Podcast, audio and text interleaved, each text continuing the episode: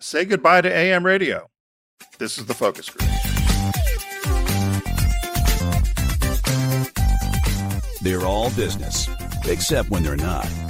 It's the focus group with Tim Bennett and John Nash. Hello, everybody. Welcome to the focus group. Tim Bennett, as always, here with my good friend and co host, Mr. John T. Nash. We're in our 15th year, 15, 1 5. Who knew? Who knew, indeed. Find out all about us and find all of our programming at focusgroupradio.com, including our podcast, which is TFG Unbuttoned, which is released on Tuesdays. You'll also find our sponsors there, uh, particularly Deep Discount. You'll see them in the right hand margin. Click on the Deep Discount logo and start shopping away. How our show works is we uh, have a little bit of banter, then we do two articles that uh, caught our eye during the week. And then we have a deep discount uh, recommendation for you, a business birthday, some shop talk toward the end. And we have, uh, as we march our way into June and Pride season, we have a segment called The Road to Pride. And today, John and I are going to introduce you to Sophie Good from the Trevor Project and all the great work that the Trevor Project is doing. So each week, uh, as we go into June, we're going to highlight a different nonprofit that uh, some of you may know and some you may not know. So uh, it's a it's a uh, a segment called Road to Pride. Mr. The with Road that to name. Pride. The Road to It's Pride. great. It's like the Road to Ballyhoo or something. Don't you feel like it's a Bob Hope Bing Crosby Yeah. movie? I guess who could play who? One of us could be Bob Hope. One could be. well, we bought Crosby. green screens thinking we'd have some exotic background, but that didn't go anywhere We need to work on that. because our we we had green halos. Tim is correct. We did get these really nice green screens that are self-contained. This thing slides up, and we were going to have a, a kind of a uniform background behind us. But it all depends on how you record it, and it's software thing, and blah blah blah. So I have to look into it more. But hey, I have a a, a, a weird one for you. What? I was at the window of the apartment looking out at the street and the kids playing in the schoolyard, and I noticed for the I don't know how many times I've noticed this a woman walking with you know those things that you use to pick up stuff off shelves that are too high, like a little claw Right. thing? I got one of those. Yeah, so she's walking with a paper bag and she's picking up garbage. Like and there's not a lot, but like a little piece of paper here, a little piece of paper there. And I see her do it in the mornings, and I just thought to myself, you know, thank you to the unsung heroes who pick up the neighborhood, look after things. I mean, no one's running up to her saying That's the Karen you. of the neighborhood, right? She's, No, she's the no, I don't think she's a No, she never scolds. I, I No. from what I observed, she just picks up stuff Picks along up the, block. Yeah, Yeah. good for her. David Sedaris says he does that. He moved to England part time in the UK, and he goes around collects garbage off the side side of the street. every day. Really? Yeah. He said it's therapeutic for him. I. That's the last thing I want to do is touch somebody's junk or garbage they've thrown out on the street. I Well, imagine you hence the claw, right? Yeah. Ugh. So, anyway, Mr. Nash, what caught your eye this week?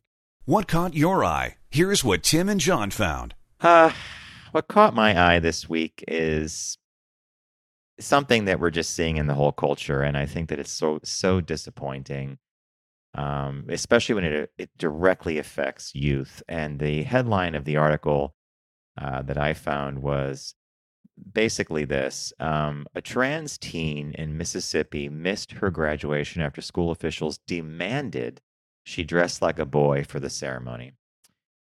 So the Mississippi High School tried to force a trans girl to wear boys' clothes for graduation. The ACLU filed a lawsuit against the Harrison County School District on the student's behalf. And in the end, the trans girl skipped her graduation after a district official told her parents she had to dress like a boy.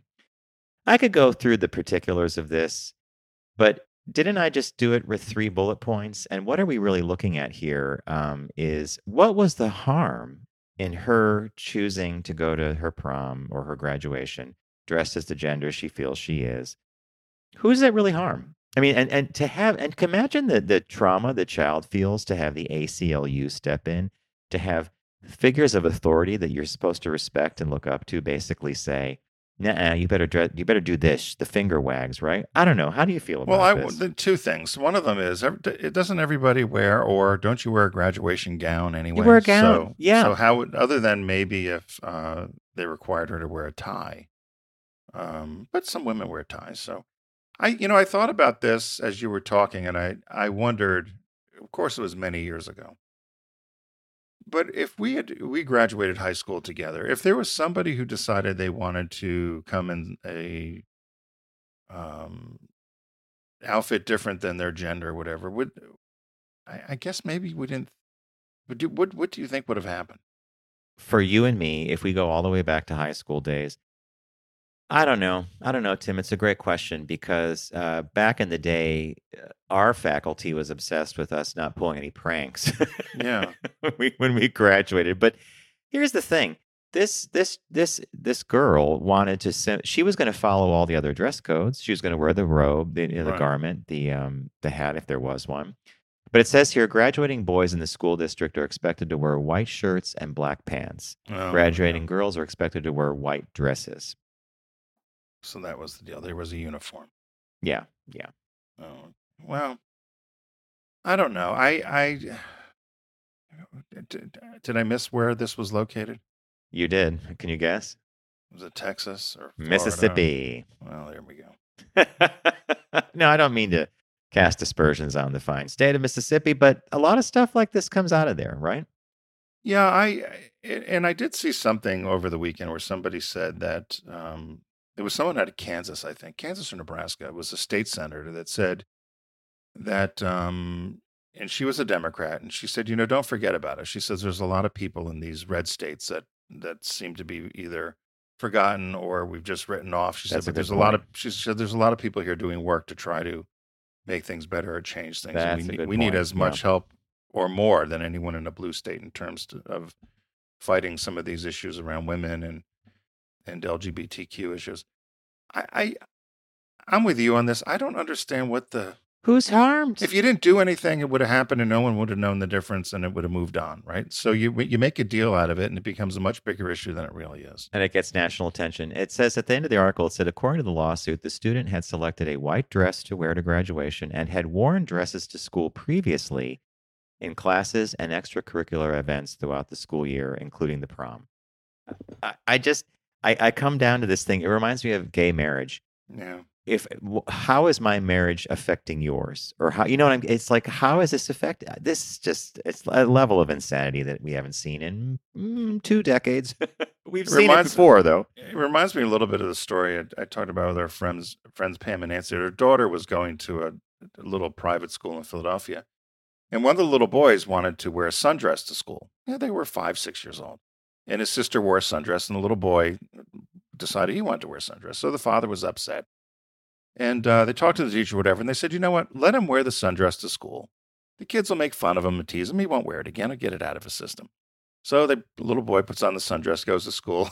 I said, "What happened?" She said, "All little girls are like, oh, it's so pretty. Oh, it's really." Did the opposite. So it- was going to work. Yeah. It totally backfired. The little boy, the, the little boy in the sundress backfired because the little the kids just thought it was wonderful, but they didn't know any different, right? And so Yeah. that's the issue about it: is if you don't make an issue of it, it um it sometimes will just uh, Go away by itself. either go away or it just is not an issue, right? Making Yeah. it an issue, it is not an issue. Uh, mine couldn't be any more different, although uh, they, it is being exercised by a number of uh, people on the right on the right wing. The uh, headline is "Say Goodbye to AM Radio: Why Car Makers Are Removing It from New Models." Do you listen? Do you listen to any radio? In the car, no, unless it's obviously Sirius because we subscribe. Right. Or, but the last time I did listen to the radio was 1010 WINS, which is an AM station Yeah. here in the city with traffic and For weather. traffic? yeah. yeah. and that was exactly why we tuned it in. But Here's what's happening on the bridge. Here's what's happening in the tunnel. yeah, I do the same thing to find out what's going on with weather or with, uh, Yeah. with traffic because it's reliable.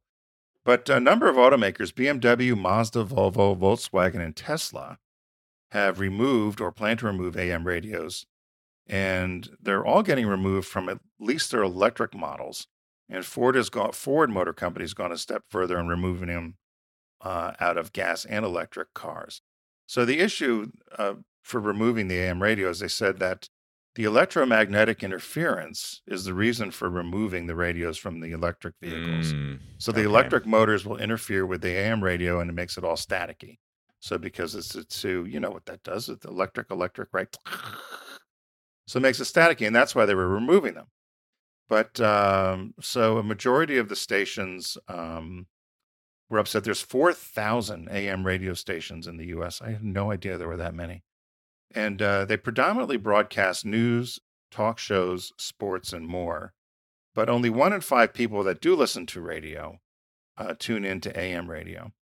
So as this is going down, of course, the uh, the um, two lawmakers, uh, two unlikely couples actually, Ed Markey from Massachusetts, the Democrat, and Ted Cruz from Texas, have joined together in a bipartisan um, bipartisan mission, I guess, to introduce legislation that's going to require all manufacturers to put AM radios back in the cars because they said that exactly what you just made mention to that for many people, for traffic, for weather, for the emergency alert systems, for uh, you know hurricanes, FEMA, all those critical um, public messages are often broadcast through AM stations, and it would be a huge disservice to take those away um, from the driving public.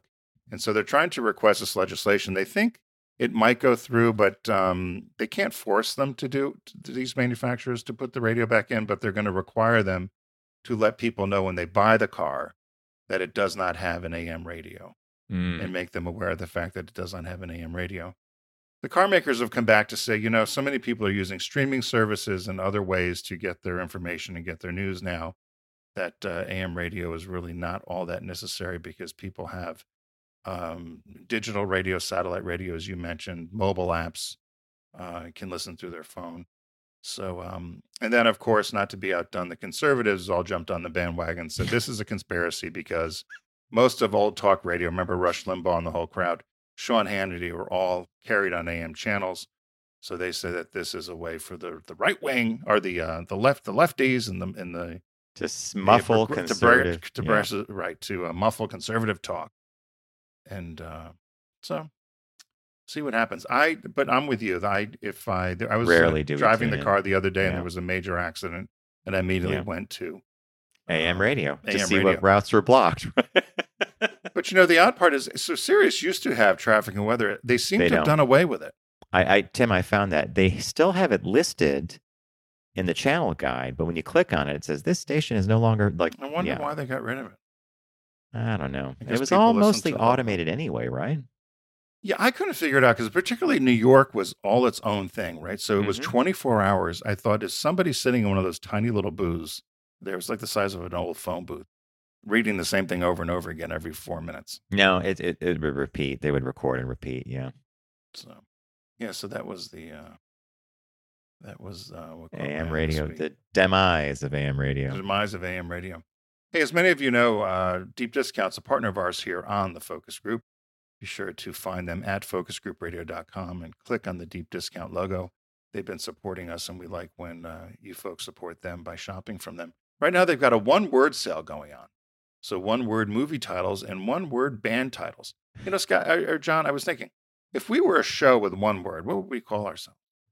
Oh God, I couldn't. I couldn't even come up with one. I thought I'm it's not, pretty not on the spot, but No. it's a great idea, isn't it? one word show, right? Yeah. So anyway, so what did you uh what did, did Well, I went pick a with one- band or did you pick a movie? I went with movie, and I went Okay. with the title that I haven't seen in a long, long time, and I loved it when I was younger. It's a movie called Dreamscape, Oh gosh. and it stars um, Dennis Quaid as Alex Gardner, a man with ESP who can actually kind of enter people's minds while they sleep, and he's recruited by the government to help um, them figure out someone who's doing the same thing, his same ability, but they're doing it to um, kind of attack the president, which I think is played by yeah Eddie Albert. Christopher Plummer's in it. He plays a he always plays great meanies. Max von Sydow's in there.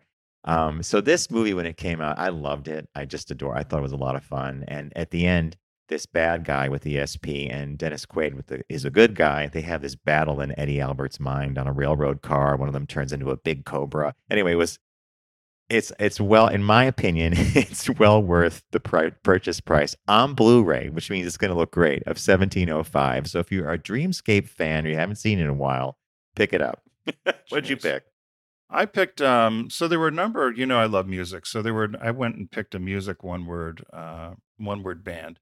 And I initially had Heart as my pick because I think uh Ann and Nancy Wilson are just great rock and rollers. Mhm. agreed And then then I looked and I saw Erasure had because I was trying to see what are the one word bands. That's why I thought we should come up with something.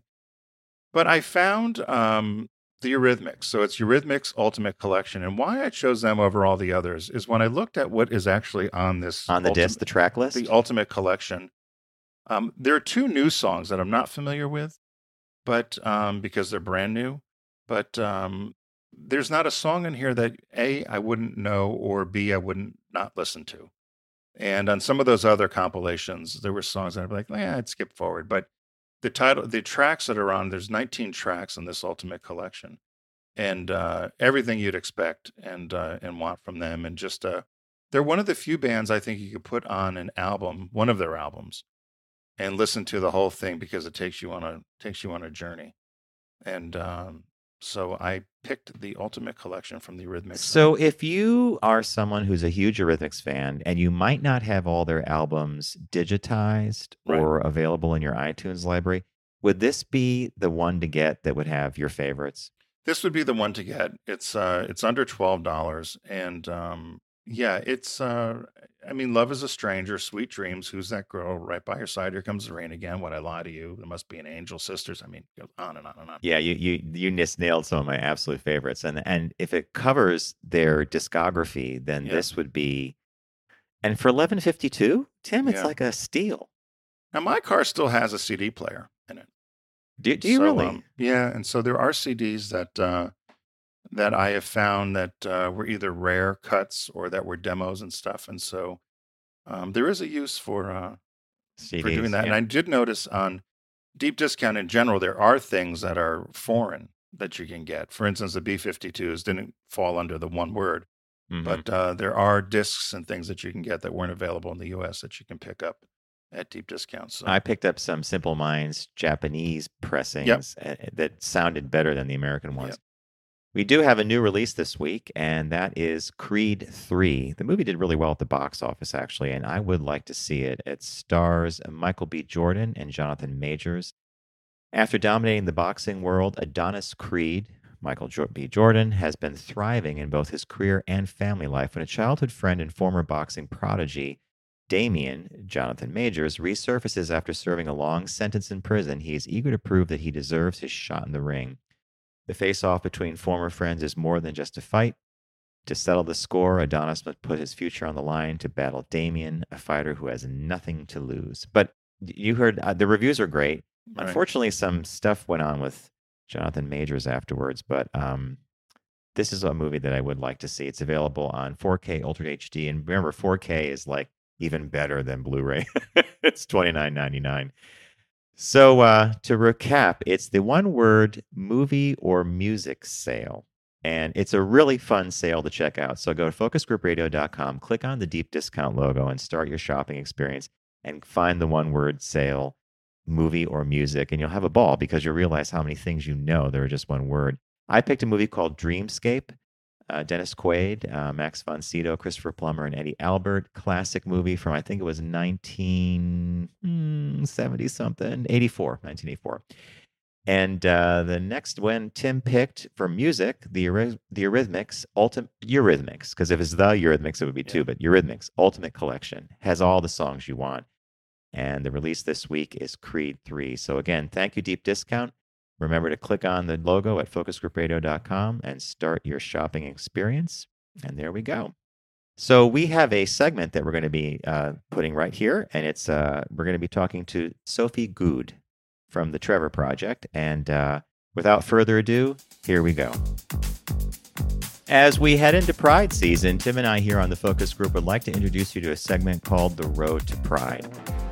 Each week, we're going to introduce you to some organizations you probably already know and some that you should know. Buckle up, stay tuned, and it's time for The Road to Pride. Joining us now from the Trevor Project is Senior Corporate Partnerships Manager Sophie Good. Welcome, Sophie. Um, a lot of our listeners know uh, about the Trevor Project, and they certainly know the name, and it's an organization that's been doing an amazing job for several years. But as we like to say here, since we're marketing advertising guys, give us the elevator pitch, the 2023 elevator pitch for the Trevor Project. For sure, John. I always love to share what we do, so happy to do so.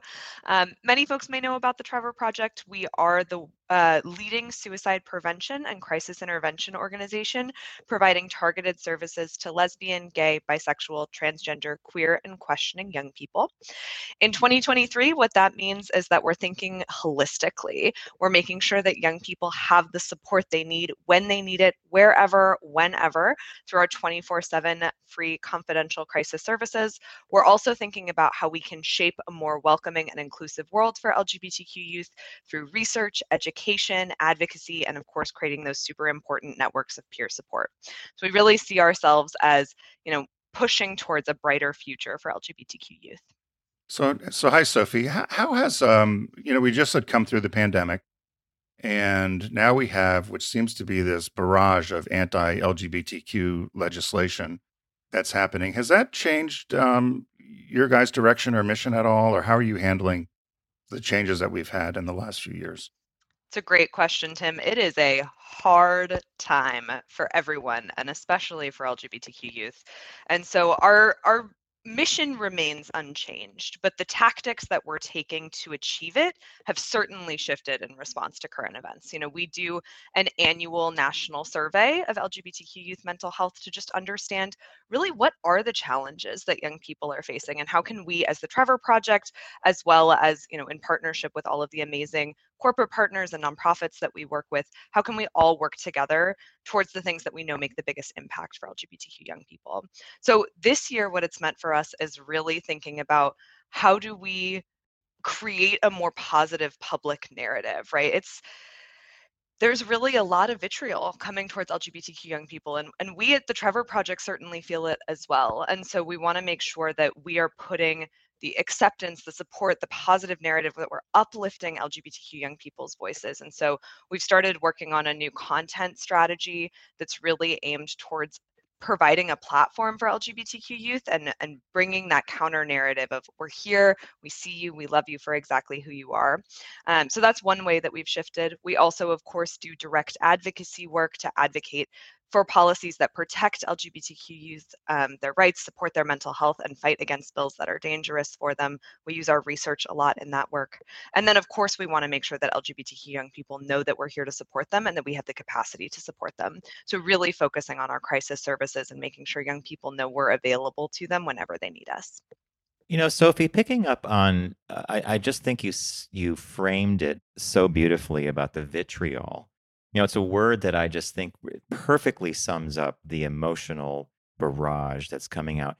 And the part that struck me when you were talking about that is as an adult, as an adult gay male, I feel battered. And I'm an adult, which means I should be able to process a lot of this differently than if I were younger. So, um, I guess that I, as you guys plan and as you guys create stories, as you guys try to to get the message out there that there is hope, that there are people available to help if someone feels like they're in crisis. Um, is it fair to say that you're you're looking at the future optimistically? It is, um, and I know that might be surprising, but we are optimistic about the future. You know, so the past couple of years there's been a lot more visibility and representation around LGBTQ identity. More visibility has also invited more criticism, and we are seeing a lot of that aimed at young people.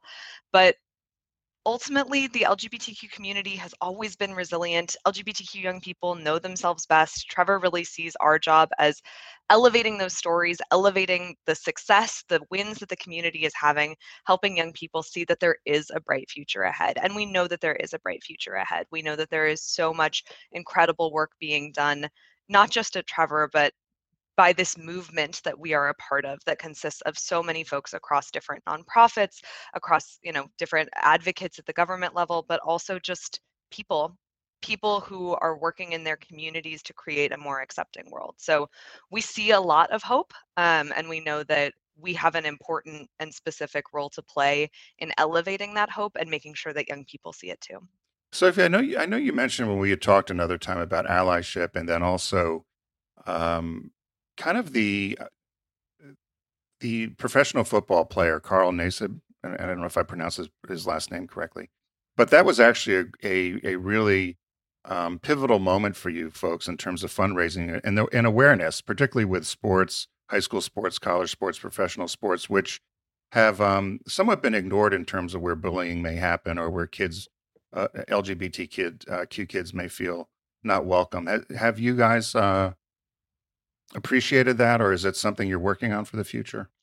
Absolutely. It's, I think, one of the most important things for us is to think about how we can reach LGBTQ young people across the country who have different interests, who have different, you know, hang out in different spaces, have different forms of community. And so partnerships are a huge part of that. We know that there are lots of young people who are aware of the Trevor Project already and lots of people who have never heard of us.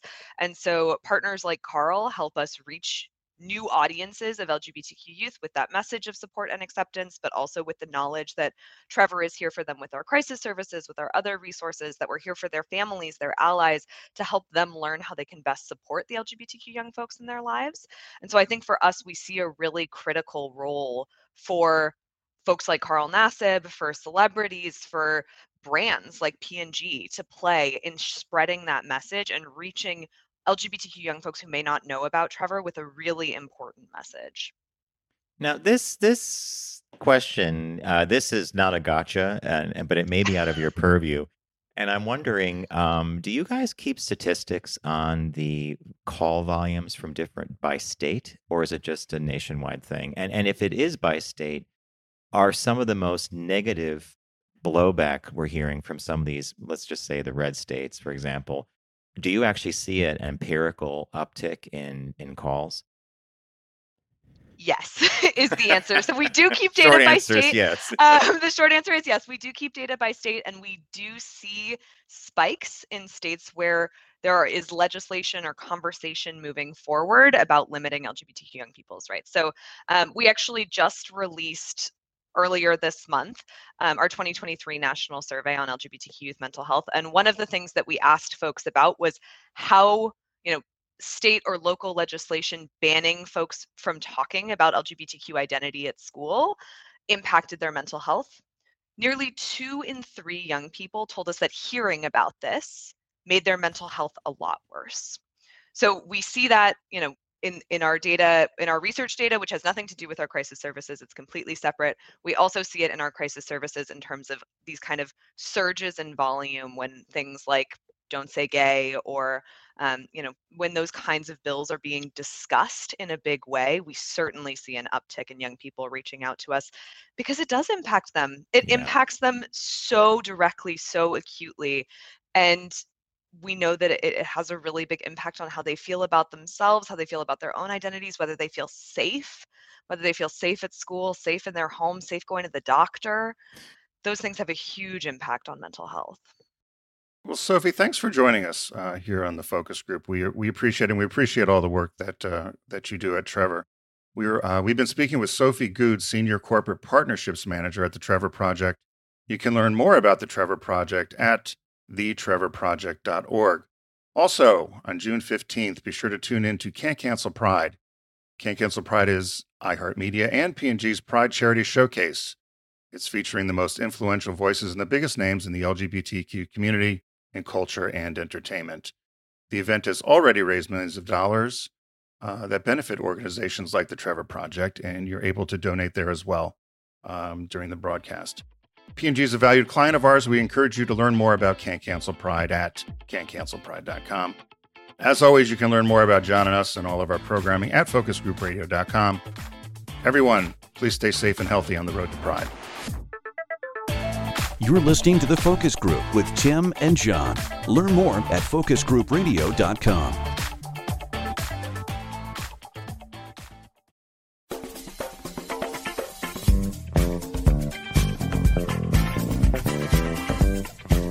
Now back to The Focus Group with Tim and John. Available pretty much everywhere. Welcome back, everybody, and uh, welcome to the focus group. If you're just joining us midway, which uh, if you did that, then you missed our upfront and our also our uh, Road to Pride segment with the Trevor Project. So you can always rewind or find everything at focusgroupradio.com. Follow along with us there. And uh, you know, John, I was looking at where some of our our traffic is coming from again. You know, I try to find out where countries Uh-huh. are, what countries are listening to us. So we have a, a country that's bubbled up to the top, or bubbled up to the top five. Of I just- countries other than the U.S. So U.S., Canada, UK, right? Mhm. Mm, And then there's the, then it, it you know four and five switch switch switch. But this year number number five is a solid number five. You want to take a guess? They don't speak English. You know, I well, want not to as a not as a not as a language.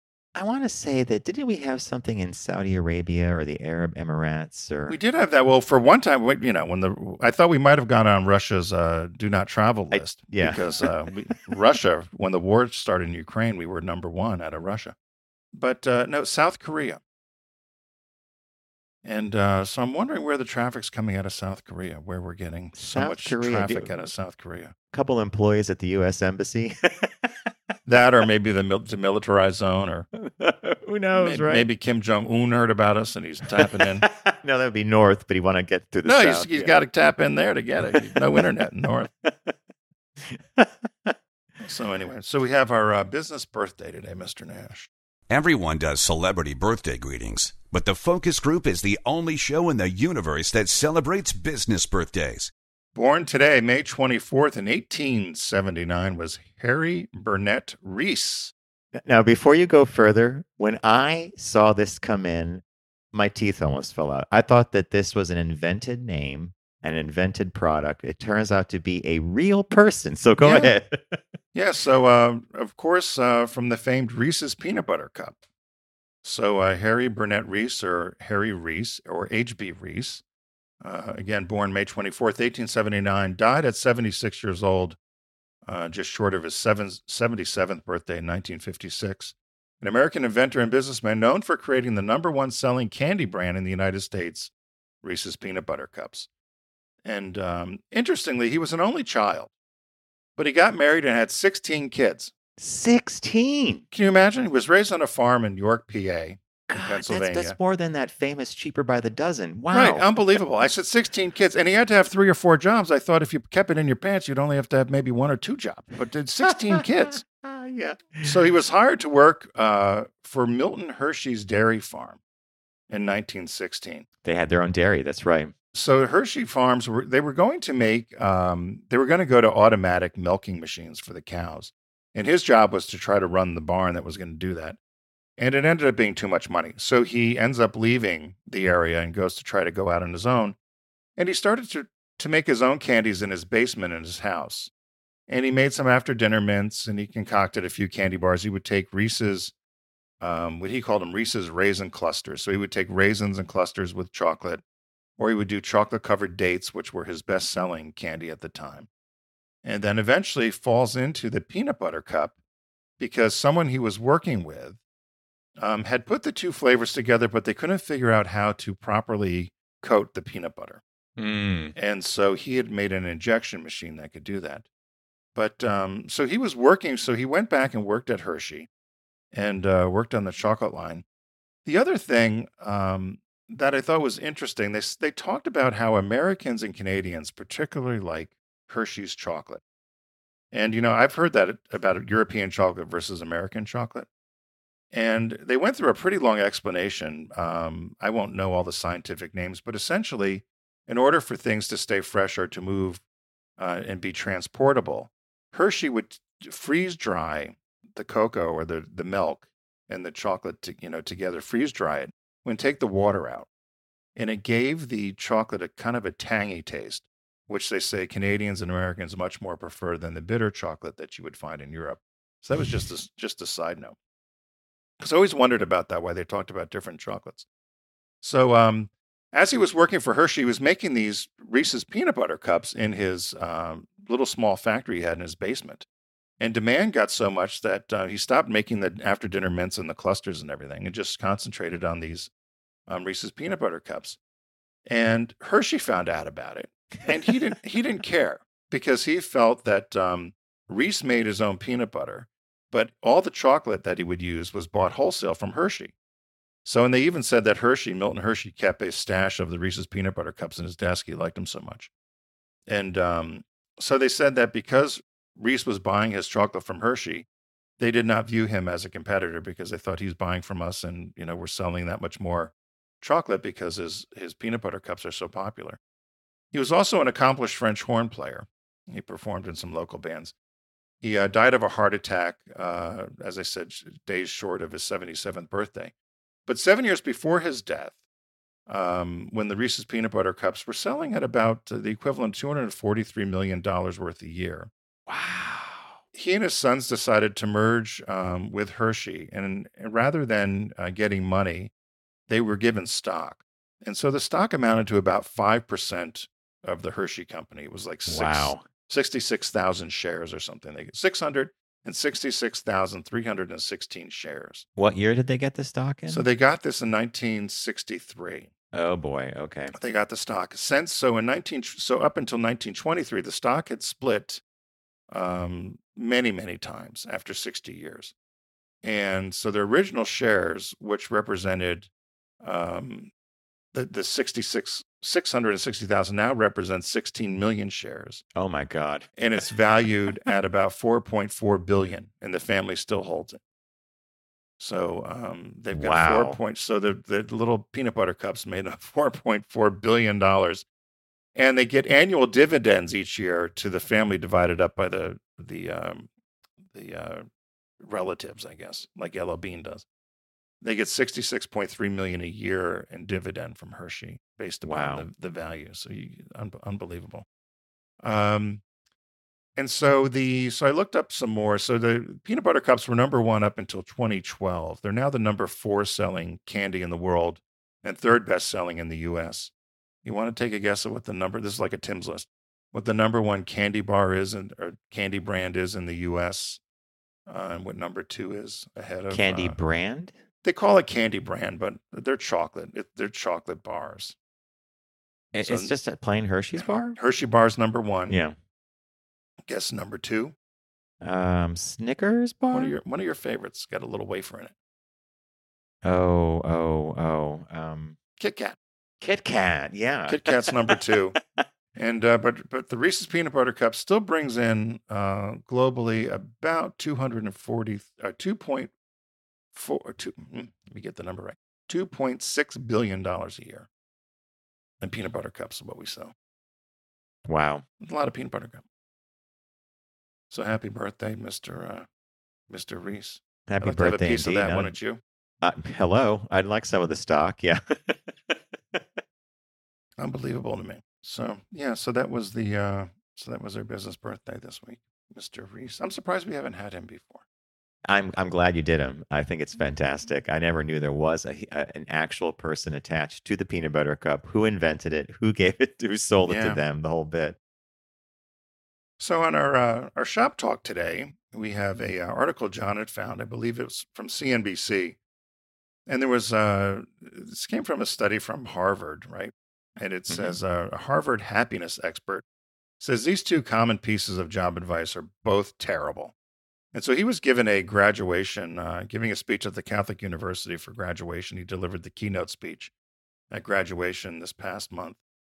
And um, he told the graduates that two common but terrible pieces of advice um, he warned them were um, were not good. Number one being, go find a job that you love and you'll never work a day in your life. And the other piece of advice was go save the world. And um, I was surprised by these two things. Were you or not? Not at all. No. No. No. I think that this idea of go job find a job that you love and you'll never work a day in your life. I I think that we've all met people who um, view their work as complete pleasure, don't even view it as work, but they're few and far between. I Right. and that's not to say that people hate what they do whatever but you know when you're 16 17 or 18 when someone says what are you going to do with your life like you know it's a it's kind of a fraught question like maybe you like science maybe you like literature maybe you want architecture i don't know. It's but i think telling a graduate to go do that is difficult and that goes back to last week's shop talker um maybe that was on button we were talking about outsized expectations of salaries the whole bit so he he scoffs at that yeah.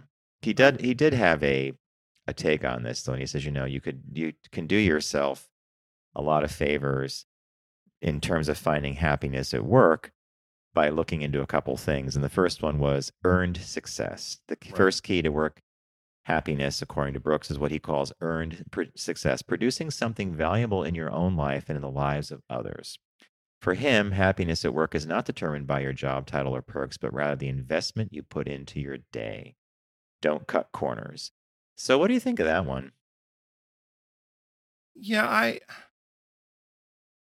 you know, I thought of this because I I you know, this time of year you hear about all the graduation speeches and everyone wants to um, nobody can remember who their graduation speaker was. Yeah. Nobody cares, right? So so I I wondered at, about this as to whether this was either smart advice or is this something that, you know, I would have listened to because uh, you know, I'll I'll take a little side turn here, but you know, when you were sitting at graduation, did you think, "Oh, I'm going to own three ad agencies sometime"? You probably had no idea what you were going to do, right? No. So, so would you have, would you have understood somebody talking to you like this? And I think you and I understand it now, yes, but I'm not sure that an 18, 19, 20, 21 year old would would understand it. And I wondered about this this the earned success to me.